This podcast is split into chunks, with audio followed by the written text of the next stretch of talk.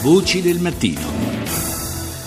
Le 6.40 minuti e 27 secondi, buongiorno di nuovo da Paolo Salerno. Il fenomeno migratorio, la grande massa di profughi che preme alle frontiere dell'Europa spaventa le opinioni pubbliche resta fra i temi politici di primo piano di questi mesi. Un nuovo vertice tra Unione Europea e Turchia a proposito della rotta balcanica del traffico di esseri umani si tiene oggi a Bruxelles. Nel frattempo, in Puglia, cresce il timore che migliaia di profughi rimasti imbottigliati in Grecia e nei Balcani cerchino di attraversare l'Adriatico, come accadde esattamente 25 anni fa, quando tra il 6 e il 7 marzo del 1991 arrivarono a Brindisi quasi 27.000 profughi. Fuggivano da un regime albanese che era crollato, da un paese economicamente al collasso. Ora la preoccupazione è che quella rotta si possa riaprire. A fine febbraio a Bari si è tenuto un vertice con il ministro dell'Interno per predisporre piani di intervento e sulle informazioni relative all'organizzazione di viaggi clandestini verso la Puglia e al lavoro la Procura antimafia. Ma è un allarme che potrebbe rientrare, stando almeno a quanto ha detto alla nostra Rita Pedizzi il procuratore capo di Lecce Cataldo Motta. Non è detto che sia interessata alla rotta marittima del canale d'Otranto. In passato c'è stata sicuramente una rotta alternativa a quella diciamo, di Lampedusa. Adesso la novità è questa chiamiamola sorta di alterazione delle regole del mercato perché la chiusura della via balcanica terrestre ha creato delle difficoltà naturalmente e quindi i migranti sono in attesa di o imbarcarsi o proseguire via terra. Io non credo che possano avere la possibilità di disporre di imbarcazioni sufficienti perché si parla di 25.000 persone, mi sembra una cifra enorme. Teniamo conto che quando sono arrivati qui sono arrivati con i gommoni trasportando quindi 30-40 persone alla volta, per portarne 25.000 eh, dovrebbe essere un grosso problema. Se dovessero arrivare, come farebbero? Alla spicciolata o in massa? Io non credo che possano arrivare tutti in massa.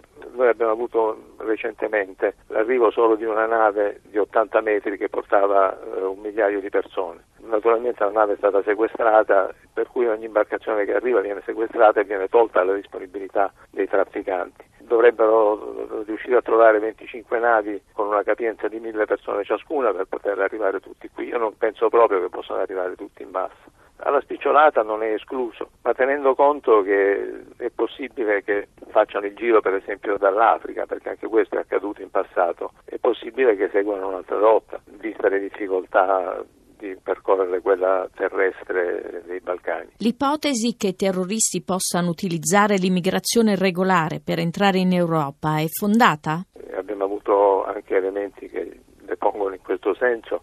Io penso che eh, la via dell'immigrazione irregolare potrebbe essere seguita meglio che quella dell'immigrazione regolare, perché se io devo evitare di essere controllato a fondo, è ben difficile che io sbarchi in un aeroporto in due o tre persone dove vengo radiografato, è molto più agevole pensare di confondersi tra mille persone, tra 800 persone, anche per dire, la qualità del controllo che è sicuramente di diverso impegno con riferimento al, rispetto all'aeroporto. Avete informazioni su movimenti verso la Puglia? I movimenti ormai sono molto limitati, i movimenti che riceviamo sicuramente dalla, da Grecia e Albania, proprio il fenomeno è cambiato radicalmente con quella teoria dei vasi comunicanti, quando si chiude un percorso migratorio in Mediterraneo se ne apre sicuramente un altro e se si chiude quest'ultimo si può riaprire quello precedente. E così è avvenuto perché le rotte sostitutive sono anche delle rotte particolarmente impegnative come per esempio quella africana per le provenienze asiatiche perché il giro che devono fare i migranti in questo caso è un giro molto lungo, è un viaggio lungo, periglioso, affrontano difficoltà però poi arrivano a sbarcare a Lampedusa,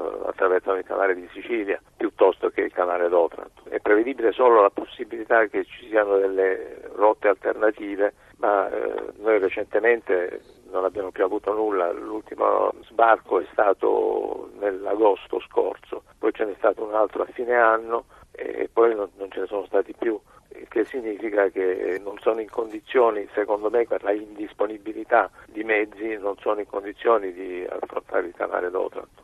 secondo me dovrebbe essere molto più agevole e quindi più probabile che sfondino il muro come è avvenuto in Macedonia e proseguono sulla via terrestre. Procuratore, la rotta è la stessa usata dai trafficanti di droga? Sì, per quanto riguarda le provenienze dall'Albania, perché in realtà gli ultimi sbarchi erano di migranti che provenivano dalla Turchia e dalla Grecia, con imbarco proprio in Turchia e in Grecia, nei porti meridionali. Ormai dall'Albania arrivano solo sostanze stupefacenti. C'è la possibilità che ci siano degli scafisti dell'era contrabbandiera brindisina, ma anche questo è un fatto relativo perché qua bisognerebbe avere la certezza che ci sia la disponibilità di mezzi, di imbarcazioni, di natanti e dovrebbero essere poi proprio tanti. In Albania tra l'altro c'è una legge, sia pure temporanea, più volte rinnovata, che fa divieto di detenere, se non per finalità professionali di pesca, piccole imbarcazioni, imbarcazioni da diporto, gommoni e quant'altro e quindi mezzi navali non ne hanno per poter trasportare 25.000 persone, che sono un'enormità. Lo scorso dicembre a Bari hanno arrestato un iracheno, seguace di Abu Omar, con l'accusa di favoreggiamento dell'immigrazione clandestina. Noi abbiamo avuto